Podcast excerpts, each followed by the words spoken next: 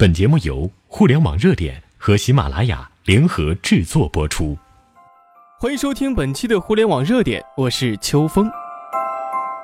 最近呢，看到这样的一篇文章啊，他说马云是神，腾讯是仙，小米是妖，京东呢是怪。这篇文章啊，描述了当今互联网界的一些领军人物的传奇。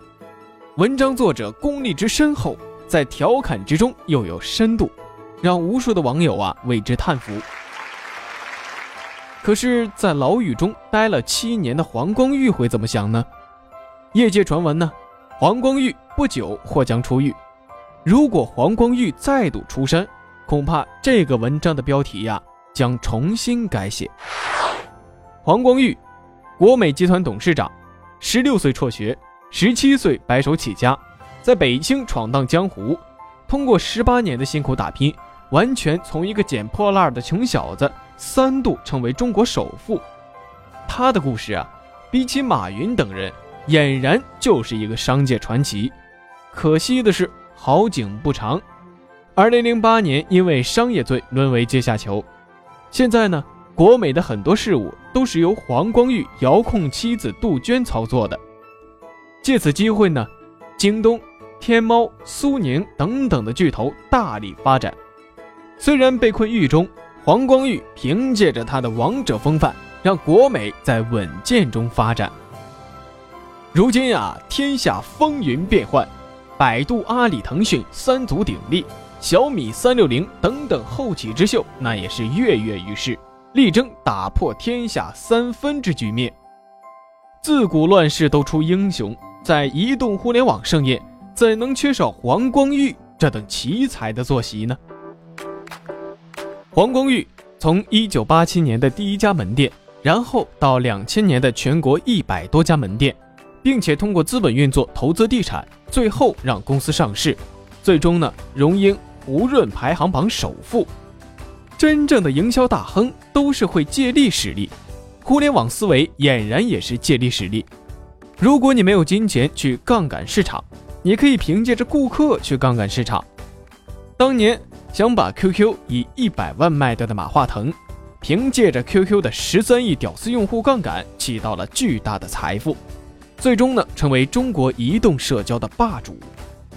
百度李彦宏凭借着搜索资本，马云凭借着企业和中小企业的力量，撬动了自己的财富份额。说得通俗一点呢，不管是如今互联网大佬的互联网思维，还是黄光裕当年的资本运作思维，都是在借助别人的力量，在帮助自己做事。三国时期诸葛亮的草船借箭，就是采用的这种典型的思维。然而呢，时过境迁，当年的资本运作大亨如何在互联网时代高手如云的情况下，重新杀出重围，这是我们的第一大看点。我们再来看看国美如今的处境。由于国美的内耗给对手留了太多的时间和机会，在黄光裕的时代，和他旗鼓相当的苏宁，今年前三季度的营收就达到了 九百三十五点七亿元，而同期呢，京东商城这个后起之秀的交易总额达到了一千一百五十亿元。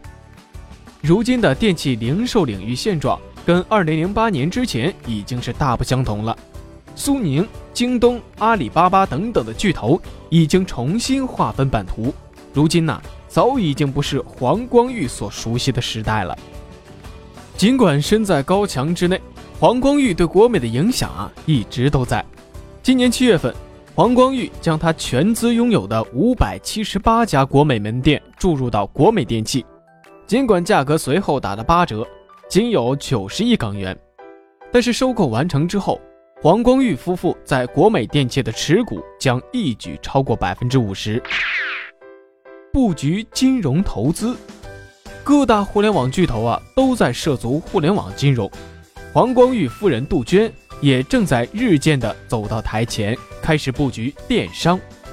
资料显示，黄光裕、杜鹃夫妇在十一月二十九号以将近十三亿港元的金额，成为主营经营贷款以及保理业务的华银控股的控股大股东。如今互联网界 B A T 三分天下，马云俨然是一个外星人，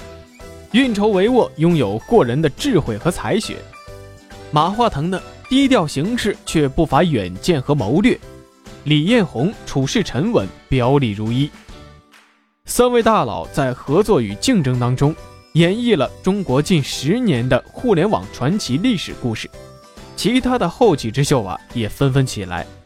雷军也曾经传闻他是下一个超过马云成为中国首富的人，不知道在黄光裕出狱的那一天，这个时代留给他的还有多少机会。也许呢，他能在这个时代力挽狂澜，重新改写中国互联网时代的历史，